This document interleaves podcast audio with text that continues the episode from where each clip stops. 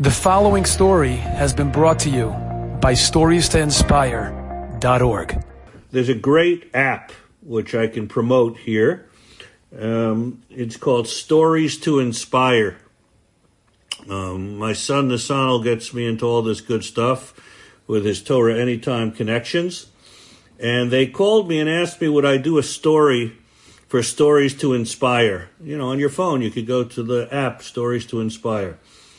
And I told this extremely inspiring story that made a great impression on me, which I'll share with you. And that is that, got to go back almost 30 years or 25, 26 years. Debbie and I were making a Shabbaton in Telstone, where we were living in Israel.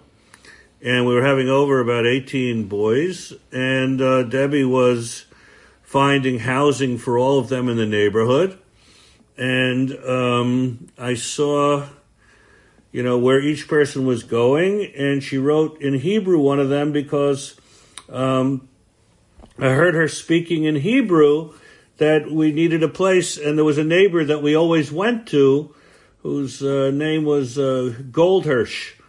Um, whenever we needed, they always had a spare room. They were always hospitable. They were a real pleasure. And so Friday afternoon came, and all the guests came. And uh, one, I said to Debbie, you know what? I'll take that guest because I knew they were going to Goldhirsch. So I brought the guests over to Goldhirsch, and uh, they welcomed them. They put them in the room. They t- set them up. And then they came over. We had davening. We had a meal. In the middle of the meal, there was a knock on the door. Who was it? Another one of my neighbors named Ephraim Harris. He also was a Hebrew speaking Israeli fellow, and he came in and he said to me, Ephraim, actually, where's my guest? I thought your wife was sending me a guest. I said, Oh my gosh, I brought the guests to the wrong house. But they took them.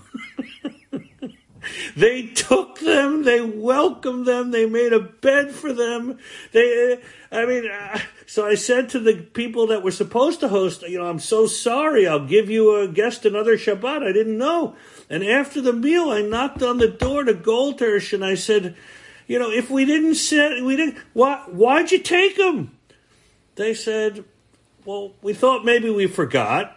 Or we said, okay, so they need a guest. You know, they, they were ready on command. It made such an impression. So I said this story on the Stories to Inspire, and this morning I got an email from the boy who was the one who was sent to Goldhirsch, who lives in Toronto. He heard it on the app and he said, I remember that story. I tell it to my four, three or four kids.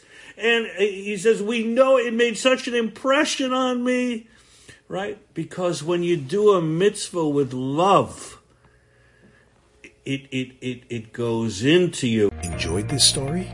Come again. Bring a friend. Stories to inspire.org.